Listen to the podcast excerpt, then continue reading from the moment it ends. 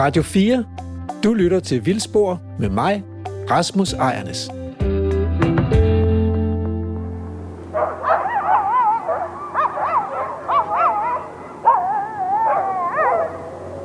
Lyden af hylende grønlandske slædehunde minder mig om min tid på Arktis Station på Disco i Vestgrønland. Deres hylen er ikke ulige ulve, og de er altid sultne. Så øh, det gælder om ikke at vise svaghed. Især skulle børn og fulde mennesker bare ikke falde på vej igennem sådan en slædehundflok. Der er jo ikke så lang vej fra slædehund til ulv, og det er ulv, der er emnet for dagens program. Ulven er et øh, kraftfuldt dyr, et toprovdyr, og den er hyppigt brugt som symbol i våbenskjold og byvåben, og utallige steder er opkaldt efter ulve. For eksempel Ulfborg, der kommer af Ulveborg. Og det er lige netop den egen, hvor det første ulvepar slog sig ned i Danmark og fik ulvevalpe. De første danske ulvevalpe i mange hundrede år. Det lyder jo som starten på et øh, smukt eventyr. Men... Ulven har også snedet sig ind i øh, sproget og eventyrene. Udtrykket for eksempel, der er uler i mosen, er en forvanskning af et gammelt jysk udtryk om uller i mosen. Og ullerne, ja, det var ganske vist ulve. Men inden jeg kommer på afveje som sprogprofessor, så skal vi tilbage på vildsporet. Ulven er kommet hjem til Danmark efter lang tids fravær. Den blev smidt ud hjemmefra, hvis nok allerede i 1600-tallet, men strejfende ulve fortsatte med at indvandre fra Tyskland, indtil den sidste blev skudt ved Skive i 1813. I 200 år har vi så haft fred for ulve. Men nu begynder kontinentet igen at levere nordgående, strejfende ulve. Det er en tendens i tiden. Europas store dyr trives, formerer sig og vender tilbage. Det går fremad for bison, ulv, vildsvin, bjørn og los. I Danmark nåede vi at redde knopsvanen fra udryddelse, og vi har nu fået ynglende kongeørn og læsevis af havørne og traner og gæs og sæler og hjorte. Hu hej, hvor det går! Og med alt det hjortekød rendende rundt, så er der naturligvis øh, også fødegrundlag for et stort rovdyr som ulven. Men er vi mentalt parat til at byde ulven velkommen hjem igen?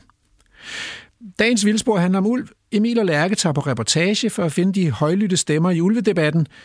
Øh, først taler de med en biolog og ulvefan, og så med en landmand, og til sidst en politiker og debattør. De to sidste er lidt skeptiske. I studiet har jeg besøg af to forskere, som er ansvarlige for overvågningen af ulv og den forskningsbaserede rådgivning af myndighederne om ulv. Og sørme om ikke dagens reportage ender med sådan en stor rundbordssamtale i nærheden af Ulfborg. Først skal vi lige høre, om Emil og Lærke har fået støvet en biolog op til lejligheden. Det er mig, der er Emil Skovgaard Brandtoft. Lige nu er du på rapportage med mig og Lærke Sofie Kleo. Jamen, øh, velkommen øh, på den her feltreportage. I dag der skal det jo handle om øh, ulve, og vi kommer til at se på ulvene fra lidt forskellige synspunkter, og i sidste ende så håber vi i virkeligheden at kunne bringe nogle parter sammen, som måske har lidt forskellige holdninger omkring de her ulve. Men det vil, vil tiden vise. Vi skal snakke med en, en del forskellige mennesker i dag. Vi starter på øh, Naturhistorisk Museum i Aarhus, hvor vi øh, skal snakke med Morten D.D. Hansen omkring ulvene. Og øh, vi tager måske godt sige, at det Mortens øh, ulvesyn det er nok øh, ret positivt. Og derfor så har vi sat ham stævne her på museet på hans egen hjemmebane, og øh, endda trådt ind i udstillingen Den Globale Baghave, hvor der er en udstilling med ulve. Så der kan vi se dem, samtidig med at vi lige øh, taler lidt om dem. Det kan jo ellers godt være en lille smule svært. Og Morten, dejligt du vil være med igen. Du er jo næsten blevet en øh, fast deltager her i vores øh, radioprogram. ja, det er jo værst for jer, kan man sige. Morten, jeg kan huske, da, da vi sad herinde på øh, museet, da jeg, inden, inden jeg var blevet færdig, jeg studerede stadigvæk og var egentlig øh, bare sådan lidt hangaround på museet, tror jeg, på det tidspunkt. Og øh, der tilbage i 2012, da den første uld blev fundet i Danmark. Og jeg kan huske, hvordan vi øh, nærmest øh, gav os til at øh, holde fest nede i laboratoriet, og bare øh, jublede helt vildt. Det var, det, var sgu, øh, det var ret fedt, og vi var vildt glade for, at den her, det her store rovdyr var kommet tilbage. Har du det stadig sådan, at det er en fest, at ulven er i Danmarks natur nu? Ja, for søren. Altså, ulven er altså, jo et rovdyr, som hører hjemme i den europæiske natur, eller faktisk nærmest i hele verdens natur. og, og det er jo bare med til at, hvad skal man sige, fuld en billede af, at naturen lige så stille vender tilbage på det her kontinent, på Europa, hvor, i Europa, hvor vi ellers har været relativt flittige til at udrydde alt, der overhovedet kunne være øh, generende, der vender de store dyr jo tilbage, uanset om vi taler ulven på land, eller for eksempel gråsalen i havet. Øh, så, det, så det er jo med til at gøre et økosystem, kan man sige, komplet. Og jeg er biolog, altså jeg kan jo ikke synes andet. Altså, det er jo ligesom, altså en værnørd synes, en tornado er fed. Det kan godt være, det er upraktisk for nogle mennesker, men altså, det, er jo, det er jo naturen, der ligesom der træder, øh, et, tager et, træder op i tungere gear, kan man sige. Ikke også? Øh, så, så værnørden synes, at, at, at tornadoer er fede, eller en orkan er fed, og en vulkanolog, han får jo næsten bliver våd i bukserne, når, når vi har et af de helt store vulkanudbrud. Så det er bare sådan, som biolog er det altså svært at, at være imod, at, at sådan nogle store, pragtfulde rovdyr vender tilbage. Ja, fordi de er jo virkelig, altså nu peger du selv over på, på de her øh, tre udstoppede ulve, der er her lige bag ved os, og de er jo virkelig fantastiske at se på. Altså de, de, den måde, de står her, hvor de sådan øh, leger lidt og ser ud som om det ligner jo hunde, der, der hygger sig. Ja. Øh, men når du øh, går en tur i skoven derude, er du, hvordan vil du så have det med at møde sådan en kræ? Ja, det vil jeg gerne da. Altså, jeg er jo ikke sådan en, der kører til Vestjylland efter at se ulv, simpelthen. Jeg bliver i mit eget hud i Midtjylland, som nu er blevet en del af den anden ulvezone i Danmark. Og, og jeg håber jo altid, altså når jeg øh, cykler i skoven, så møder jeg jo kronvildt og undsluppende vildsvin, og jeg har set, jeg ser jo ådder ved søen og sådan noget. Jeg ser jo de pattedyr, vi har i den danske natur. Jeg har siddet stille en gang og kigget på bier, og så øh, altså været meget for, fordybet omkring at kigge på nogle vilde bier i sådan noget tomentil, og så lige pludselig hører jeg noget pusle tre meter fra mig, som virkelig lød stort, og jeg tænker, man bliver jo forskrækket lige når man, så, og så kigger jeg simpelthen op i, i hovedet på en grævling. Altså, så, så jeg oplever jo den natur, der er, og jeg har da virkelig, jeg drømmer virkelig om en dag at opleve en ulv ude i, i mit eget natur, kan man sige, i min nære natur. Et af argumenterne sådan lidt imod ulven er jo, at øh, der måske ikke rigtig er så god plads til den. Altså, hvad, hvad tænker du om det, Morten? Jamen, det er jo kun et spørgsmål om, hvad vi synes, ikke også? Fordi ulven er jo spindfri, altså naturen er jo spindfri. Altså, der er, hvis der er ulve i Danmark, så er det fordi, der er plads til dem. Øh, så det er kun et spørgsmål om, hvor meget plads vi har inde i vores hoveder, kan man sige. Så, øh, og det viser, altså, det, det er jo meget sjovt, man har jo lavet beregninger på, hvor mange ulve der egentlig er plads til, ikke også? Og der er jo sådan cirka 10 kobler, øh, der er plads til sådan rent fødemæssigt i Danmark. Og de skal samtidig have en del ro. De, altså, det, skal ikke være for, for, det skal ikke være for forstyrret. Og, så man kan lave sådan nogle beregninger øh, på, hvor... Øh, hvor vil ulvene slå sig ned. Så der er vel plads til sådan godt 100 ulve i Jylland. Det er jo der, de øh, vandrer ind naturligt fra Tyskland. Og i dag der har vi vel sådan i... Der er et enkelt ulvekobbel, som har fået øh, valpe et par gange, og, og der er vel... Hvad er der? En 7, 8, 10 ulve eller sådan noget. Det kan være, øh, øh, de kan komme ind på det i studiet, præcis hvor mange ulve det er, vi har i Danmark lige for tiden. Det har de vist ret godt styr på. Øh, så der er et stykke vej nu, Altså, øh, hvis vi kun er på, øh, lad os sige, 10 procent af det, af det, der kan være, hvordan, øh, hvordan tror du, det kommer til at være, hvis der bliver så mange ulve i den danske natur? Jeg kan huske faktisk, hvad jeg tænkte, da den allerførste ulv blev registreret. Jeg kan huske der, hvordan, det blev op, hvordan vi opdagede det. Der var bare nogen, der havde uploadet et billede på den hjemmeside, der hedder Fugle og Natur, som er sådan en artsportal, hvor de bare havde indtastet ulv med et dokumentationsfoto, så opdagede vi det jo sådan en time efter, så begyndte det jo at rygtes lige pludselig at, og vi kiggede jo alle sammen på billedet og tænkte, det ligner godt nok en ulv og så videre. Men noget af det allerførste, jeg tænkte, det var, åh, nu kommer den til at fylde alt. Altså, i en, vi har jo en, en voldsom debat i forvejen om arealanvendelsen i det her land. Hvordan sikrer vi den truede biodiversitet? Der er jo tusindvis af truede arter, insekter, planter og svampe og, og det ene og det andet og tredje. Og så kommer ulven, som jo i virkeligheden, altså ja, 35-40 kilo rovdyr, og stjæler billedet, kan man sige. Den er jo sindbilledet. Den er jo virkelig proxyen for, hvordan vi forholder os til verden. Øh, og det må vi også sige har været tilfældet. Altså ulven har jo fyldt rigtig meget i den offentlige debat. Øh, så så, så ja, man kan sige, at min frygt var begrundet. Ulven kommer til at fylde rigtig meget. Hvis vi har 10 kobler i det her land, så kommer vi ikke til at tale om andet. Øh, så fylder det alt i hver eneste lokalavis, hver eneste uge, at nu er ulven set der og der. Så altså, der må også, jeg tænker simpelthen rent, altså, jamen igen for at skulle til at sikre sammenhængskraften i det her land, så vælger vi jo en eller anden bestandsstørrelse, som, som sikrer, at der ikke bliver alt for meget ballade hele tiden. Det vil jeg tro. Inden for biologien, der har vi jo, øh, der taler i hvert fald om nogle forskellige arter, som, som har en stor indflydelse på resten af biodiversiteten, eller de økosystemer, som de er i. Og øh, der har jo gået de her historier om, hvordan ulvene har totalt ændret landskabet i Yellowstone Nationalpark i, øh, i USA. Hvordan tænker du, øh, hvordan bliver ulvenes øh, indflydelse på den danske natur? Ja, altså det er jo noget, man bare skal søge på. Wolves that changed rivers i Yellowstone. Altså, øh, den effekt, som vores arealudnyttelse har på Danmarks natur, er en milliard gange større end effekten af ulv. Og det bliver den altid ved med at være. Ulvene vil aldrig for alvor få en effekt på på øh, den danske naturs udseende. Det vil ske i naturlige økosystemer, som for eksempel Yellowstone, hvor vi har de store planteædere, som har en kæmpe stor betydning. De lever jo frit derovre, kaibu og alle de der øh, forskellige jordarter, hvad der bison og det ene og det andet og tredje. Det er der, hvor rovdyrenes betydning faktisk øh, kan ske via deres, altså, hvad skal man sige, påvirkning af de store planteædere. Det vil vi aldrig se i Danmark. Der er de store planteædere primært reguleret af, at der er grønne marker om vinteren, der er så meget mad i vores landskaber, og samtidig er der jo relativt lidt natur. Vi har jo ganske få procent af landets areal, der er vild natur. Morten, nu har vi jo øh, fundet dig herinde på, øh, på Naturhistorisk Museum i Aarhus i dag, og vi står øh, i den udstilling, der hedder Den Globale Baghave, hvor ulven er en del af udstillingen herinde, øh, sammen med i øvrigt en kæmpestor kaskelot-skelet, der hænger her, og en narval henover, så der sidder et havørne par og spiser en øh, æderfugl her over på den anden side. Hvad er, øh, hvorfor er det vigtigt at vise de her kræ? Altså, man kan sige, at, at verden er jo forunderlig.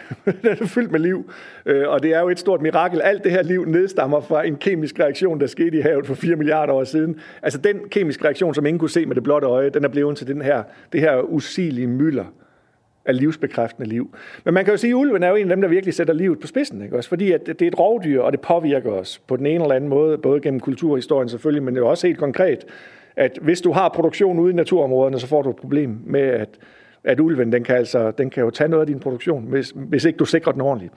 Øh, så ulven er vigtig. Alle har et forhold til ulv. Det har alle, og mange har den jo faktisk også øh, hjemme i stuerne, øh, liggende op eller i fodenden af sengen, eller et eller andet, hvor de, øh, når de lægger sig til at sove om aftenen. Nogle gange i sådan en lidt deform udgave.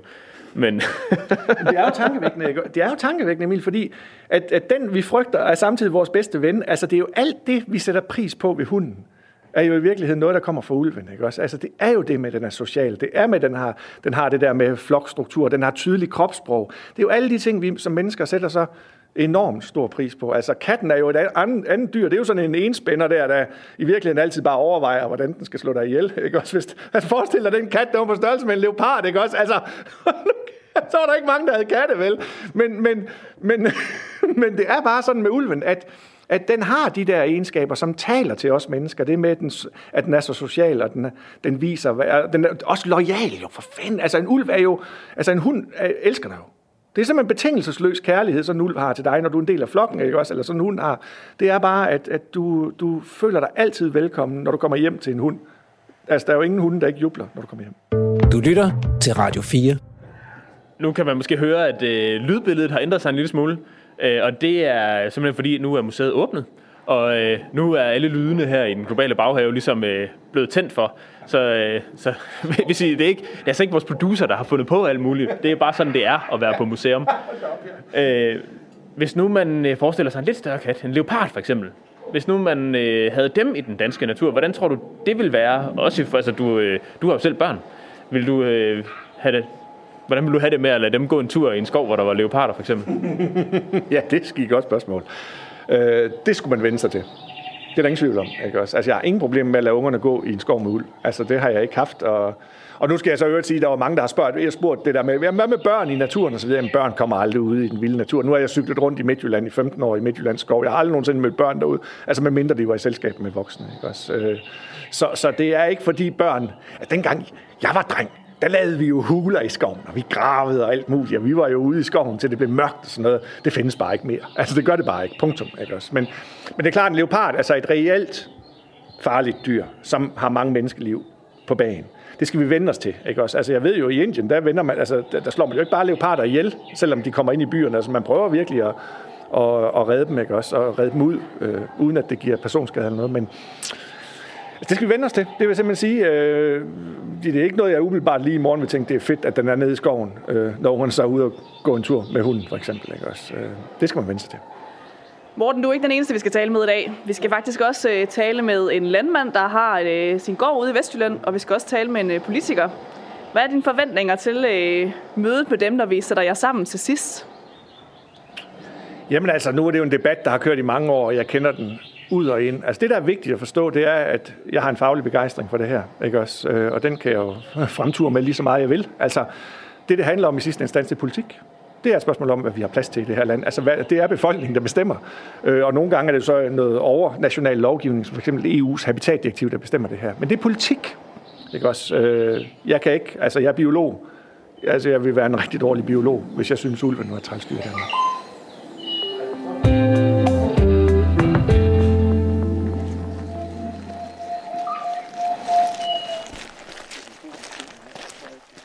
Vi har nu forladt Morten inde på Naturhistorisk Museum, hvor vi, øh, hvor vi talte med ham. Og nu står vi herude midt i det vestjyske, hvor vi er taget ud for at besøge Kasper Rosbøl. Og Kasper, du øh, står her ved siden af mig. Tusind tak, fordi vi måtte komme. Ja, I velkommen. Og tak for, at jeg kunne få lov at være med. Ja, vi står herude i det vestjyske, øh, ude på Kronheden, lige øst for Ulsborg. Og øh, der etablerede vi os for, ja, vi har boet herude i, i over 30 år, men på en anden ejendom først. Og vi er flyttet herud på den her ejendom, fordi vi ville gerne ud og bo midt ude i, i naturen, samtidig med, at vi er landmænd, både min kone og jeg.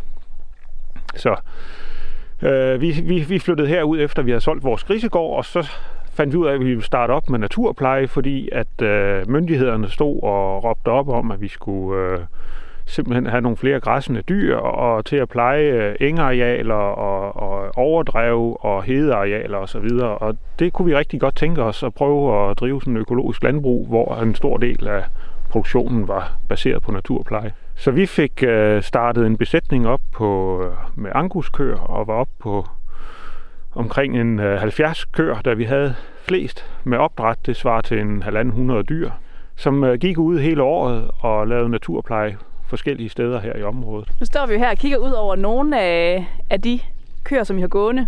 Og du nævnte, at de på et tidspunkt havde øh, op til 70, men det har I måske ikke længere. Hvor mange har I egentlig herude? Jamen, øh, vi har to køer og en flok kvier tilbage, som skal fedes op. Og så skal det hele sælges øh, hen over næste sommer. Den kommende sommer her. Og så har vi ingen tilbage øh, til efteråret, vel sagt. Så, så er det slut med at have kreaturer herude.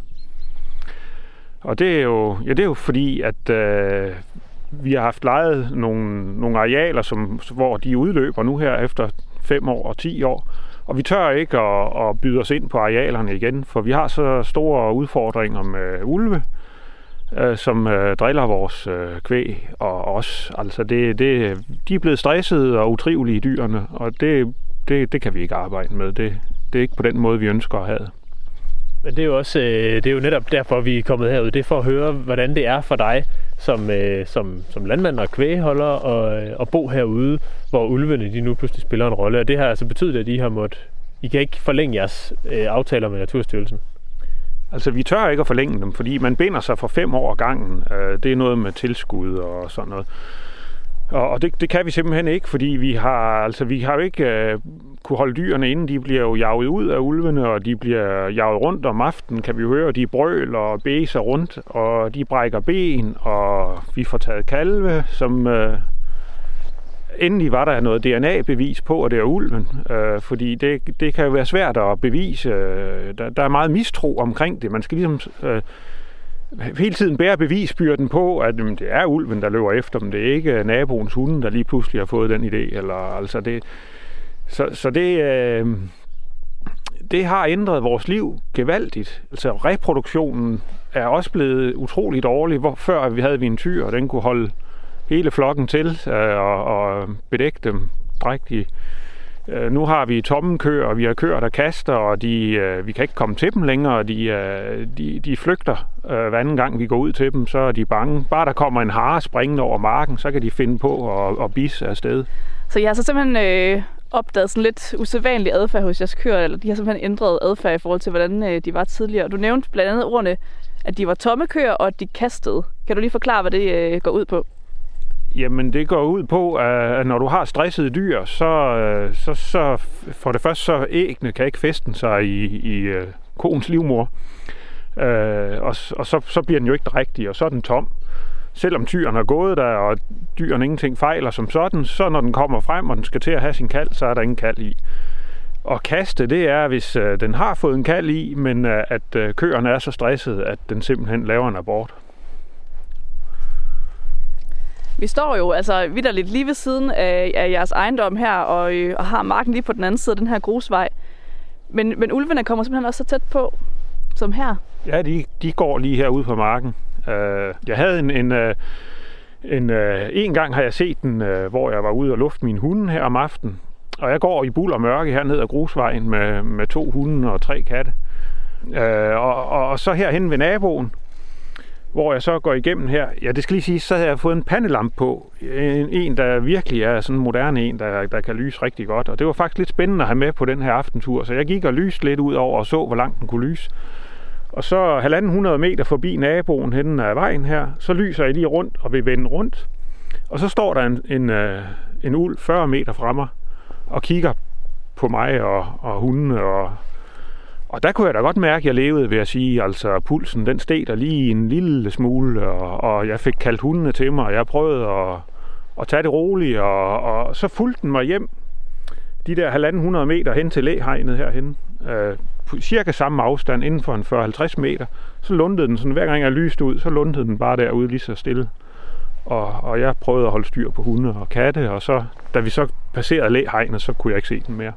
Øh, har, I, har I mistet dyr til, til ulven, eller er det, er det mere sådan de der følgeskader, at de brækker et ben, eller, og de bliver stresset og sådan noget? Har der, har der været dyr, der er decideret blevet taget af ulven? Altså vi havde for, det er nok efterhånden fire år siden, der mistede vi en kald lige hernede, øh, som jeg er sikker på er taget af ulven, men, men der kom ikke DNA på eller noget. Øh, hvor at øh, vi ser om morgenen inden fra køkkenvinduet, at der er en ko, der får en kald dernede, og så... Øh, og, og vi har kiggeren fremme, og det ser, der står en lille kald og får pat øh, hos sin mor, og, og så fem timer efter over middag der, der siger min kone, jeg tager lige ATV'en og kører ned og sætter øremærke i den der kald, og der er den bare væk. Og konen, hun går rundt og brøler dernede, og, og sådan helt rundt på gulvet. Og vi leder, og vi leder, og vi leder, og vi leder, og, og den er bare væk. Og vi har aldrig fundet den. Og det er der altså ikke, jeg ved ikke, der er ikke andre dyr end ulve, der kan slæve afsted med sådan en øh, 50 kilos kald der, og, og lægge den et eller andet sted flere hundrede meter væk og spise den. Øh, men det, det kan man jo ikke øh, bevise, at det er ulven, der har gjort det. Og man kan heller ikke bevise, som du siger, at det er ulven, der er årsag til, at de her køer brækker benene osv. Øh, så i foråret havde vi to kalve. Først så forsvandt der en, en øh, jeg tror den var 10 dage gammel kald, lige hernede også. Øh, øh, fuldstændig væk. Og alle køerne på den mark, de stod i en klynge nede ved åen i to døgn bagefter faktisk det samme sted i to døgn stod den her flok køer. Og med koen også, som, som havde mistet den her kald, og kalden, den, den er bare væk. Og vi siger, det er den ulv jo, men det er jo svært at bevise, når kalven er væk jo. Så heldigvis, så, øh, eller heldigvis, så desværre, så hen ved Løsbæk Gård, lige hen ved siden af lejrpladsen, øh, der er sådan en lejr, offentlig lejrplads, og, og forhyrten, hun bor derhen. Cirka 50 meter fra lejrpladsen og Løsbæk Gård, der er der en nyfødt kalv. Min kone er ude og finder konen og, og kalven, og, og, men vil ikke lige sætte øremærke i der, fordi konen hun er noget, øh, hun er noget bestemt og afvisende på, at hun skal gå hen og sætte øremærke. Så næste dag, der kører hun derned, og kan ikke finde kalven dernede. Men det kan ske, at en ko gemmer sin kald uden for indhegningen, eller i noget krat, som, så den er håbløs at finde. Men øh, så er vi, vi er lige kommet hjem, og, og så ringer Berit dernede fra Løsbæk Gård og siger, at øh, de har fundet knoglerne fra en kald. Øh, lårbindsknogler, ryggrad og hoved. Øh, om det kunne være noget, vi havde mistet. Og vi drøner derned, og hovedet, det ligner jo den kald, vi havde fået øh, og optaget på billeder af fra, fra dagen før. Men den har ikke fået øremærker i nu, så vi kan jo ikke sådan helt øh, sige det, men så øh, faktisk, da Naturstyrelsen kommer ud for at tage DNA-prøver af den, øh, der kommer koen gående øh, for at kalde på sin kald lige der, hvor øh, og der er ingen tvivl om, at det er dens kald, øh, der, der er blevet spist der. Og det var øh, DNA-vis, det var en ulv simpelthen. Så øh, der, der har virkelig været nogle konsekvenser herude, Kasper, kan man virkelig sige. Hvad er dit ønske for, øh, for området herude? Hvad håber du på, der kommer til at ske i fremtiden? Jamen, øh, da jeg startede øh, med det naturpleje her for 12 år siden, 13 år siden, øh, der, der havde vi jo en helt klar vision med, hvad vi ville med området, og det, det var, tror jeg, alle var enige om herude, øh, både forhyrter og, og kreaturejere og, og lokalbefolkning. Det var jo at skabe så mangfoldig og, og, og, og smuk og oprindelig natur. Altså, det var jo meget med at, at bibeholde hederne og overdrev og så videre. Øh, og, og det er da stadigvæk mit ønske, at øh, man skal bibeholde øh, den danske natur, øh, skråstreg kultur herude, med, med hele den øh, biodiversitet, der er i det.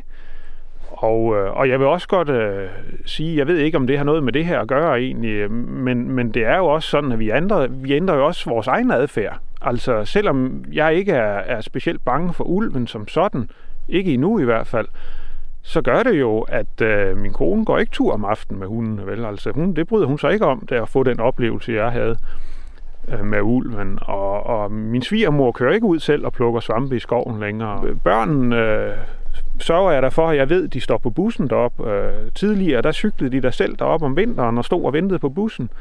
Men der er jo ingen, der har lyst til ligesom at udfordre, hvem, hvem skal være den første, der bliver forulæmpet. Altså, øh, så, så det ændrer, det er jo ikke kun dyrelivet, det er også vores, øh, vores måde at leve i naturen på. Vores børn har ligget op på heden, øh, taget trækvogn med med, med soveposer, og, og, og da de var 12 år og 13 år og sådan noget. Det vil jeg ikke bryde mig om i dag. Fordi hvis der lige pludselig står 10 ulve rundt om dem, og, og synes, det, det er nogle spændende små nogen, altså, jeg tror ikke, der sker noget, men jeg har da ikke lyst til at, at, at udfordre. Og det siger man, det kan man jo høre over hele Europa, at, at folks adfærd ændrer sig jo i de områder, hvor der er ulve. Og derfor så sker der måske heller ikke så meget. Lige om lidt, så øh, kommer Erik Poulsen, som øh, er politiker, og lidt senere øh, kommer øh, Morten D.D. Øh, herud igen. Hvad forventer du af den samtale, der kan opstå mellem jer? Jo, men jeg forventer da, at, øh, at øh, det, dialog, det har altid været vejen frem, og jeg kan godt lide øh, dialog, og, og man kan snakke om tingene. Og det er jo, at man, øh, at man, selvom man har sine synspunkter, så hver gang man hører nogle andre synspunkter, så er der da en chance for, øh, at man ser tingene på en lidt anden måde, og kan få nogle andre indfaldsvinkler til det. Og så der er det, der er det da mit håb at, at blive hørt, øh, hvad mine erfaringer er herudefra, og, og netop, hvad, hvad vil vi med det herude, ikke også? Hvad er det, vi, hvad, hvad tror vi, vi kan gøre mm, øh, med ulvens tilstedeværelse? Hvad er det, der, hvad er der er så øh, fantastisk ved det? Og, og der kan man jo, der håber jeg, at vi får nogle gode snakke om, hvad, det, hvad den kan byde ind med, og, og, og hvad jeg så også kan byde ind med den anden vej. Så er vi hjemme i studiet, og øh, velkommen til Peter Sunde, øh, seniorforsker, populationsbiolog og zoolog ved Aarhus Universitet. Tak. Og velkommen til dig, Kent Olsen, som er forskningschef og øh, samlingschef på Naturhistorisk Museum i Aarhus. Tak skal du have.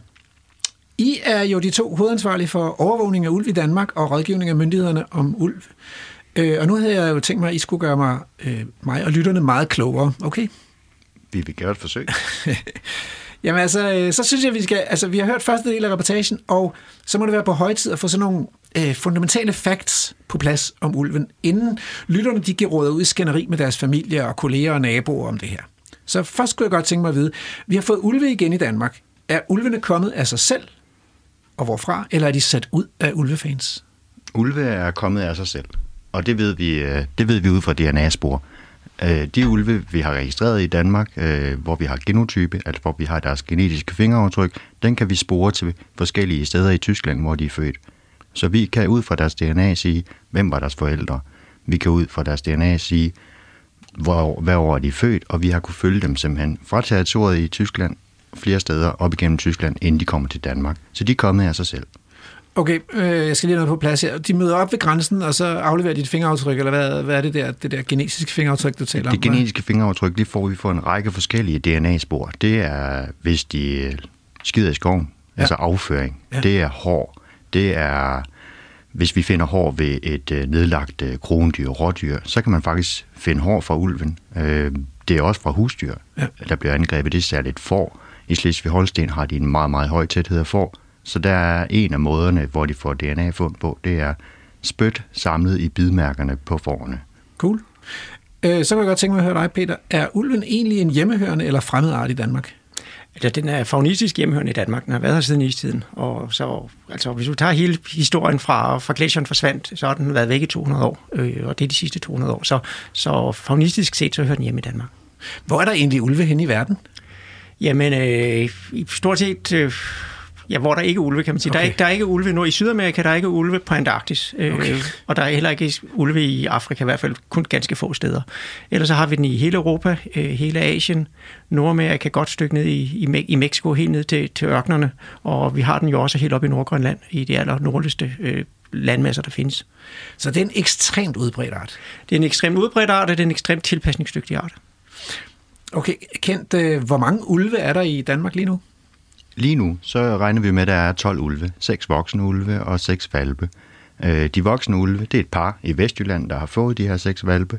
Og de resterende, det er en, der er i det nordligste Nordjylland, op omkring Råbjerg. Og så er der så er de sidste tre, det er sådan nogle enlige strejfer.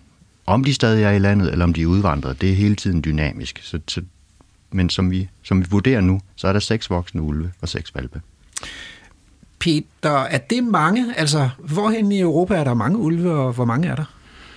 Altså, man kan sige, rent talmæssigt, så der, hvor vi finder de fleste ulve, det er i... Øh, altså det, det er nede i, i, hvad skal vi sige, Balkanområdet og også i det nordlige Spanien. Øh, så altså man kan sige, i hele Europa har vi en 10-12.000 ulve. Så i, i den forstand her, så har vi så en promille øh, af den europæiske ulvebestand i Danmark.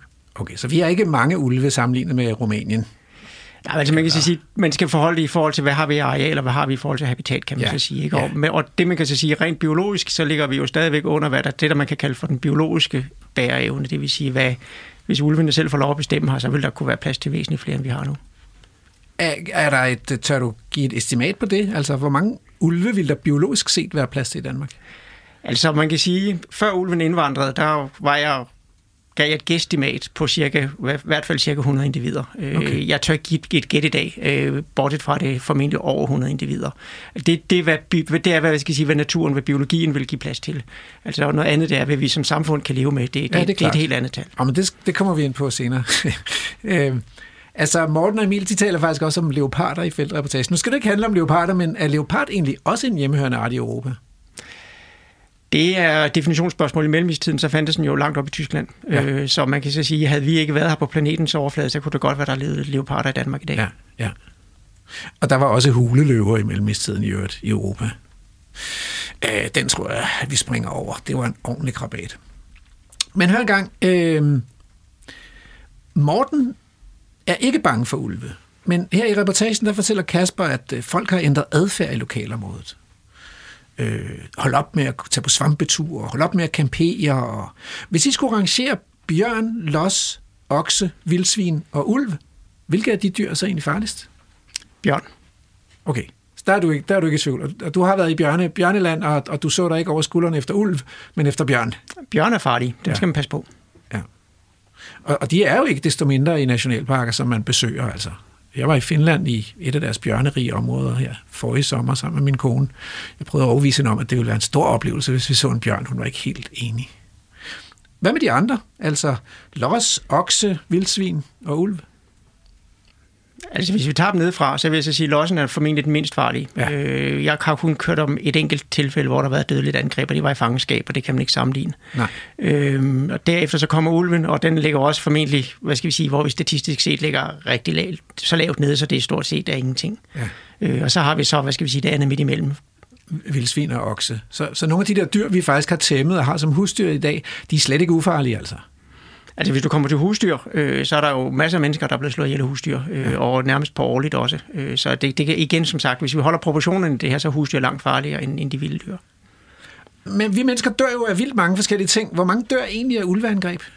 Altså hvis vi tager statistikken og tager de sidste 50 år i den vestlige verden, øh, så har vi tre tilfælde, hvor der har været dødsfald. Øh, og der har været to i Nordamerika 2005-2010, og så har de sidste var i Spanien i, to, i 73 eller 74.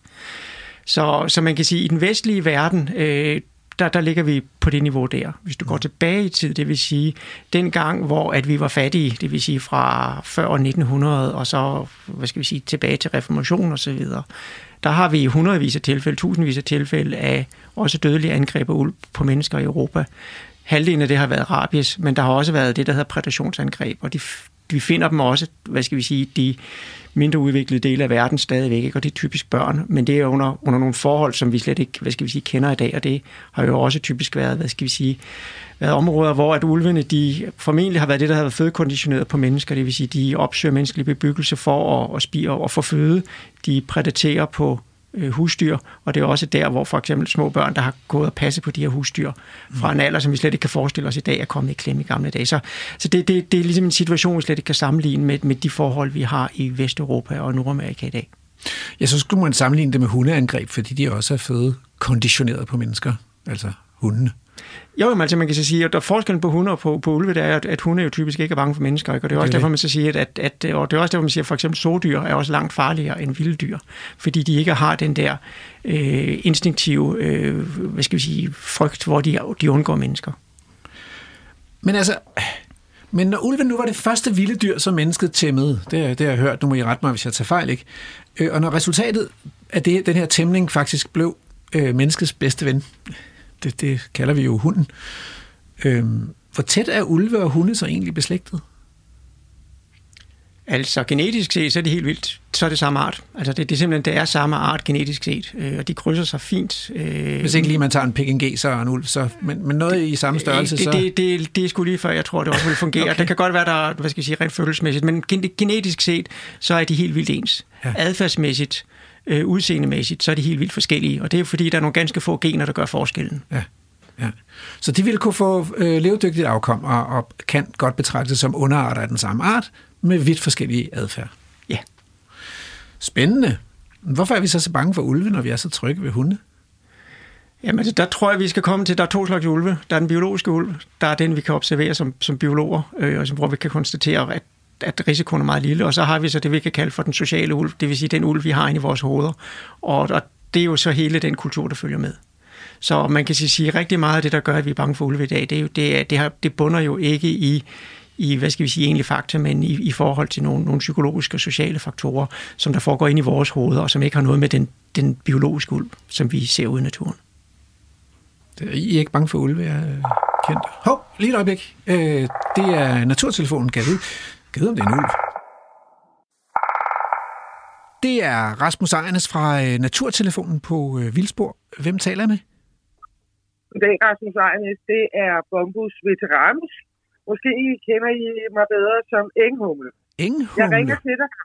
Ja, jeg ringer til dig ude for Harboøre Tangen. Alright.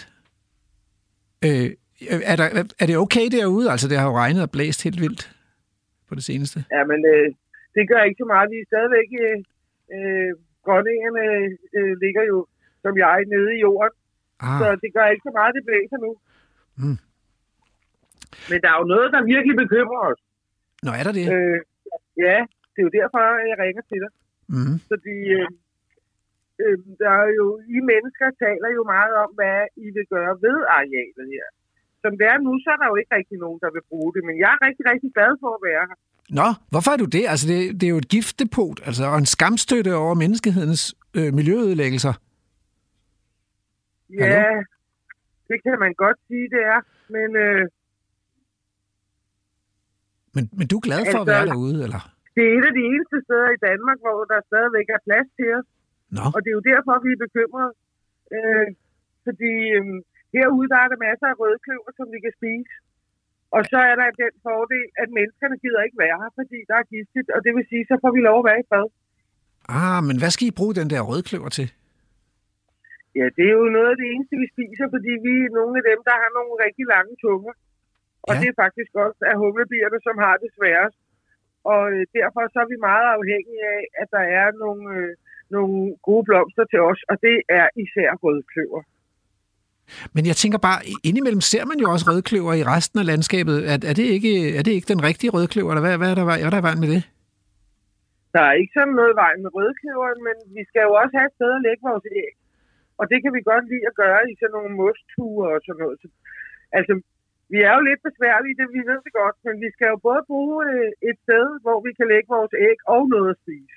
Så I skal simpelthen have et sted at bygge rede, og I skal også have masser af rødkløver, som, øh, øh, som får lov til at passe sig selv, altså som, som der ikke er Ja, nogen, der, ja. der Ja, høster. det er jeg bange for. Og vi, og vi er der jo, vi, vi er der jo øh, vi er der jo hele året, så det skal jo helst være sådan, at vi kan få noget at spise hele året, fordi ellers så kan vi jo ikke få, få nye unger op og flyve og, og få gjort øh, nogle nye dronninger klar, som kan flyve året efter. Så, så ja, Nej. der skal helst være, der skal helst være sådan en god vinter og, og i, i, i, øh, i lang tid. Nå. Er det bare jer, altså øh, enghumler der, der har, der har et problem, eller derude ved Harboøre Tange, eller, fordi så kunne vi vel lave en aftale derude? Altså, nu siger du, at vi har et, harbo, et problem med Harboøre Tange, men, men det har vi jo sådan set ikke. Vi er jo sådan set rigtig glade for at være her. Det er jo ved at være et af de eneste steder, hvor man kan finde mange øh, af os her i Danmark. Og der er mange andre sjældne dyr herude også. Okay. Så i, i virkeligheden, så skulle der være nogle flere steder, ligesom Harboøre Tange.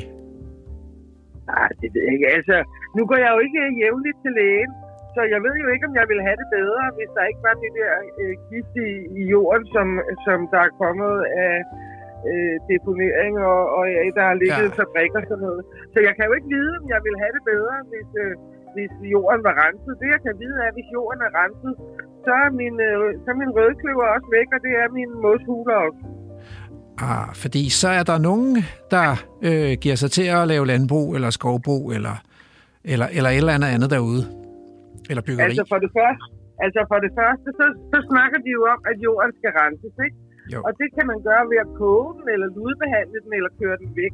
Og alle tre ting er jo ligesom øh, øh, ens betydende med, at både vores mad og vores redsteder forsvinder. Ja, det Så, er lige så det er der, der. så- ja, det er det. Altså, og jeg kan jo godt forstå, at, at øh, når I mennesker nu kan lave nogle målinger, så siger jeg, at det er noget frygteligt øh, giftigt spas, det derude. Men altså, som sagt, jeg øh, har ikke direkte forbindelse til min læge, så jeg ved ikke, hvad Nej. han eller hun kan sige om det. Jeg kan jo bare sige, at her kan jeg i mindste få noget at spise, og her så kan jeg, der kan jeg lægge mig nogle æg, sådan, så der kommer nogen ud og flyve til næste år. Det er lidt ligesom, når man gør hovedrent derhjemme. Ikke? Det går ud over sølvfiskene og, og mejer, æderkopperne og alle dem, der bor der. Så, så det, det forstår jeg godt, at det kan være lidt en udfordring, hvis vi skal ud og gøre hovedrent ved Harboøre Tange. Så, så det, du vil sige, det er, øh, hvad, er det, øh, hvad er det, du ønsker af menneskeheden? Altså i bund og grund, så vil jeg jo bare ønske, at øh, I vil holde jer væk. Ja. Undskyld, jeg kan godt... Jeg du er sikkert en flink mand, men, øh, men i bund og grund, så, så vil jeg godt bare have lov at være i fred, Ja, om jeg så må sige. Fordi der er nærmest ikke nogen steder tilbage i Danmark, hvor, øh, hvor, vi, øh, hvor vi kan leve. Altså, nej. en Så, gang var vi jo udbredt over i det meste af Danmark. ah, så I vil gerne have flere levesteder, og så, og så lidt fred der ved Harboøre Tange.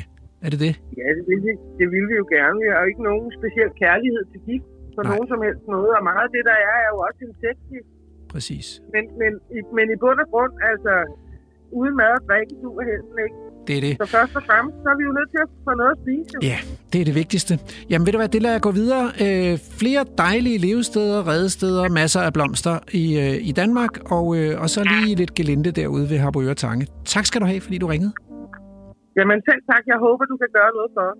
Ja, og sov godt. tak skal du have. Hmm.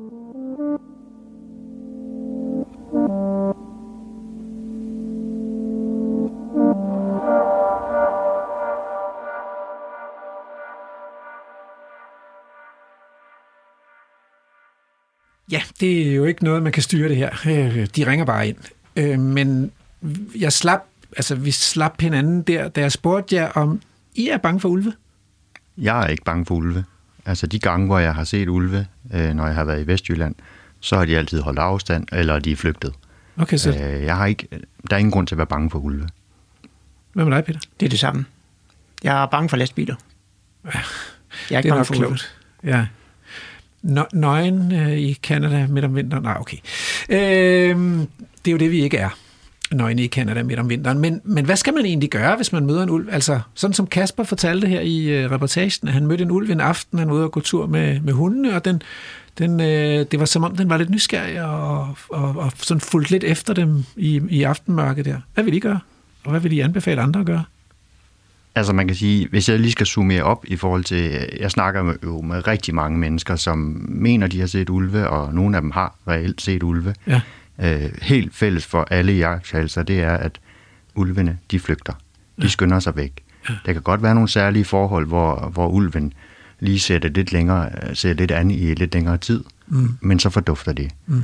Øhm, der er som regel en forklaring. Det er ikke fordi ulve opsøger mennesker. Der er som regel en forklaring, der, der er anderledes end... Altså, at, at Kasper han oplever, at, at ulven følger efter ham. Spørgsmålet er, var det en ulv? Det, mm. det er det ene spørgsmål. Det andet er, den var formentlig på vej fra, fra et område til et andet område. Og så, mm. så krydser deres veje. Altså, hvad med det der? Reagerer de der ulve så på hunde, når man er ude og... Det kan ske. Det kan ske. Altså, det, hunde er jo artsfælder. Ja. Øh, så, så nogle gange, så kan de være interesseret i hunde. Øh, enten som en, som en, hvad skal vi sige, ja, legekammerat, art, eller, eller måske snarere en, hvad skal jeg sige, en, en paringspartner. Øh, men det kan også være en, øh, i princippet en, en indtrænger. Ja. Så der, hvor man ser det, det er ofte unge ulve, der, der kan finde på det. Øh, så, så det, det er også inden for, for normalspektret, at, at det sker. Så det der med, at der er meget få øh, menneskedødsfald som følge af ulve, det er ikke helt det samme med hunde, vel? Der, der er hunde, der bliver slået ihjel af ulve, ikke? altså jagthunde og sådan noget. Ligesom de bliver slået ihjel af bjørne og, og sådan. Eller hvis man sender sine hunde efter vilde dyr, så, og de kan forsvare sig, så gør de det vel. Altså det, det er jo i Skandinavien, det er et fænomen, fordi der har man den måde jagtform, hvor man har løsgående hunde, der typisk prøver at opspore el, elstyr. Ja. Og de kan ofte operere mange kilometer fra, fra jægerne. Okay. Og sådan en ulv, der, der, der så møder en, en hund. Øh, for det første så, øh, altså hunden den vil blive opfattet som en indtrænger, og ja. det vil sige, en, en ulv, der møder en anden ulv, den vil jage den væk, hvis den ikke har noget at gøre der. Mm. Derudover så sker der ofte det også, at, at ulve og hunde de kommunikerer forskelligt, fordi hunde de har en meget infantil adfærd i forhold til ulve. Så det vil sige, så ofte så vil ulven, den vil sådan set, den er ikke interesseret i kontakt med ulven, men hunden den vil lege og så kan det også give, give de her, hvad skal vi sige, konflikter. Så, så der, der er det reelt et, hvad skal vi sige, der er der hvert år hunde, der bliver slået ihjel under, under, under eljagt. I Tyskland har man ganske få tilfælde, og det skyldes først og fremmest også, at jagtform er, er anderledes der. Man har ikke løsgående hunde, der, der færdes langt fra jægerne på samme måde i Tyskland, som, som man har i Skandinavien for eksempel. Så hundene ved simpelthen ikke, hvad de er op imod, når de møder sådan en ulv? Altså, har ikke nogen måde at kommunikere på, der, der fungerer? Altså man har haft nogle interessante hvad skal vi sige, optagelser, hvor man har haft hunde med, med GoPro-kamera, øh, ja. der faktisk har mødt ulve, og hvor man så typisk kan se det der med, at, øh, at, at hunden den, den opsøger ulven, og ulven på at komme væk, og så til sidst så laver ulven simpelthen sådan en afværgebid, ikke? Altså det der med så skrub dog af for helvede, ikke? Ja. Øh, og andre gange så er det jo decideret, hvad skal vi sige, sige at hov, der er simpelthen en indtrænger her, og så, så tager de den.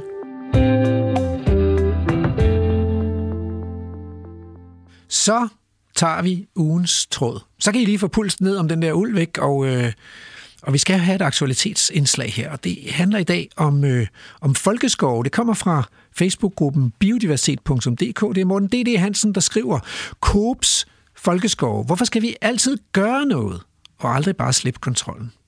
Og så henviser han til en pressemeddelelse fra Coop, det fra den 29. i anden, om at man vil etablere sådan nogle folkeskove som en slags klimaaflad. Øh, det er både prisværdigt og nødvendigt, skriver Morten, at virksomheder bakker op om den grønne omstilling. Jeg er helt med på, at skovrejsning er et virkemiddel, der både tager jord ud af landbrugsdrift og bidrager til kulstofbinding. Jeg er bare så ked af, at nærmest al aktivisme forbindes med handlinger. Kan vi ikke gøre noget, spørger folk gang på gang, og så antager man, at der er brug for handlinger. Men hvad nu, hvis det verden skriger på, er noget helt andet? At vi fylder lidt mindre, at vi gør lidt mindre, at vi slipper kontrollen. Skov behøver jo ikke at være plantager med ensalderne træer på landbrugsjord med landbrugsukrudt i skovbunden. Hvis man nu slap kontrollen med en kvadratkilometer småkuperet, halvdårlige landbrugsjord, hvad vil der så ske? Svaret er brakmarksnatur, blomster, sommerfugle, og sanglærker, bumlærker, guldspur, torniriske og ærehøns, og hen ad vejen hvidtjørn, birk, e, æble og så videre, der kunne vandre ind og skabe noget fed naturlig variation. Når man planter skov, kommer der, øh, hvad kommer der egentlig af fugle i en nyplantet løvskov? Som sagt, jeg vil ikke brokke mig over, at man erstatter korn med træ, men hvorfor ikke lade det gro? Hvorfor er den tanke så fremmed, når det er det, der er allermest brug for? Og øh, så skriver Anders Horsten, Word, og så smider man lige et par heste oven i hatten, som hos Peter Størup og ham har vi besøgt i et tidligere program her i Vildsborg. Og Sebastian skriver fuldstændig rigtigt, det vi skal gøre er først og fremmest at holde nallerne væk. Henrik skriver, og hvorfor er Danmarks Naturfredningsforening ligefrem begejstret for dette her? Og det er jo rigtigt, at de bliver udtaler jo, at de skal være med til at sørge for, at folkeskovene også bliver til gavn for naturen. Og derfor så tænker jeg, at jeg skal da lige prøve at ringe til præsident for Danmarks Naturfredningsforening, Maria Gerding og høre, hvordan de vil sikre det. Det er Maria Gerding. Det er Rasmus Ejnes fra Vildsborg her. Øhm, jeg ringer til dig øh, for at stille dig nogle spørgsmål om de her øh, Coops folkeskove, fordi det er det, som ugens tråd handler om i programmet. Øhm, ja. Coop har jo, skriver jo i den her pressemeddelelse, at de vil lave 1000 hektar med nye folkeskove. Øh, og det, det er jo primært for klimaets skyld, men så skriver de også, at for at sikre, at det også kan ligesom blive til gavn for naturen, så vil de gerne have jer med i samarbejdet. Og, og du udtaler, at I faktisk er, er meget begejstret. Altså, men, men så jeg tænker, det kniber jo lidt med at sikre levesteder til den vilde natur i Danmarks dyrkede skove. Så hvordan vil I sikre, at de der, hvordan, hvordan kan vi sikre, at de der folkeskove ikke ender som sådan nogle dødssyge produktionsskove? Ja, det er jo et rigtig godt spørgsmål. Og det er også det, der er vores indgangsvinkel til at være i dialog med Coop om det her. For vi er jo ikke som sådan samarbejdspartnere, men vi vil meget gerne inddrages, når vi skal i gang med de her folkeskov. Det er netop at sige, at det er fint at bruge skov som klimavirkemiddel, men vi står altså i to kriser. Vi står både i en klimakrise, men vi står også i en biodiversitetskrise. Så det, der er vigtigt, hvis man gerne vil have øh, ny skov, som Coop gerne vil, det er at sikre så mange hensyn til natur og biodiversitet. Det kan for eksempel være ved at sikre, at der er så varieret skov mm. som muligt, ved at sikre naturlig hydrologi, ved at sikre skovlysning og skovbryn, ved at sikre så stor en del af de nye skove er udlagt til, øh, til urørt skov, så kan man faktisk godt øh, tage begge hensyn.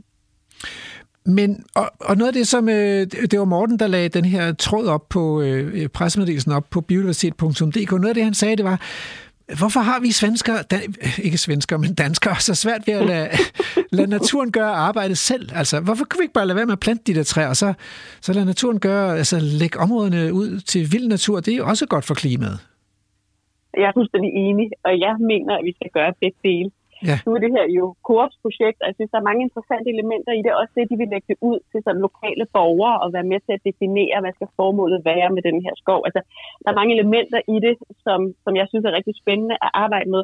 Men vi skal også det andet, og det skal mm. vi også gentage rigtig mange gange, at vi skal også ture, give slip og give naturen fri til at være vild og til i virkeligheden at designe sig selv, og så se, hvad der kommer. Så det er så vi ikke på forhånd beslutter sig for, at her skal der være en rig og mangfoldig løvskov, og her skal vi have noget andet. Altså det her meget menneskebestemte forvaltningsparadigme, som vi skal ind og arbejde med, og det er jeg jo fuldstændig enig i. Jeg tror bare, at vi bliver nødt til at erkende, at vi skal gøre mange forskellige ting. Og nu har Coop taget det her initiativ, og det har mange spændende elementer, vi skal også gøre det andet. Og lad os for eksempel komme i gang med at gøre det øh, på statens arealer ved at lave øh, store vilde naturnationalparker, som denne her regering jo har lovet, der kommer. Yes, det er, øh, det er sød musik i øh, Vildsborgs ører her, og det er jeg sikker på, at lytterne også tænker.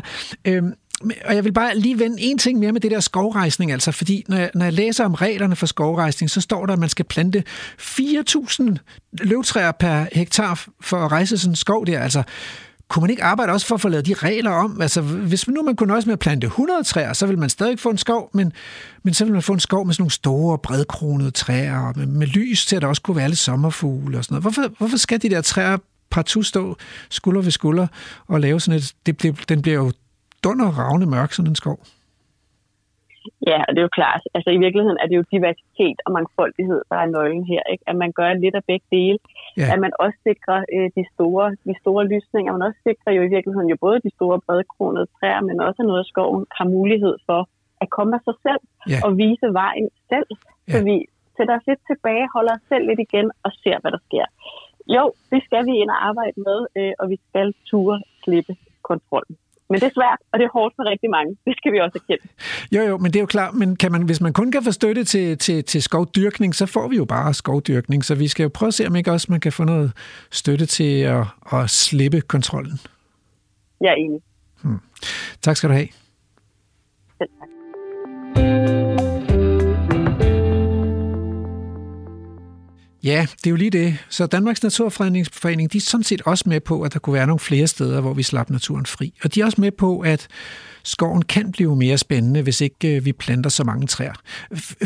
Pointen med at plante de der træer, det er jo, at de skal stå så tæt, at de strækker sig op mod lyset, så de vokser op i mørke, og så får de lavet sådan nogle lange lige stammer, som man kan sælge som tømmer på det kommercielle marked. Men det bliver der altså ikke meget fed natur ud af. Øh, Lene skriver faktisk i tråden her. Øh, jeg stillede nogenlunde samme spørgsmål til møde i Svendborg Kommunes Grønne Råd for nylig, da et skovrejsningsprojekt på omkring 550 hektar blev præsenteret. Med undtagelse af en enkelt person fra Danmarks Naturfredningsforening var folk fuldstændig uforstående overfor, hvorfor jeg ikke bare kunne tage mig til takke med 550 hektar plantage. Og måske er der brug for lige at få forklaret det her en gang til. I Danmark er der de sidste 200 år blevet fire eller femdoblet det samlede skovareal, og i den samme periode der har vi mistet stort set alle de skovlysningslevende dagsommerfugle, simpelthen fordi skovene er blevet for, for mørke.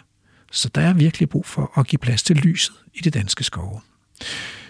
Nu øh, lakker første time mod enden. Øh, vi vender tilbage med meget mere ulv i anden time, men nu er der nyheder.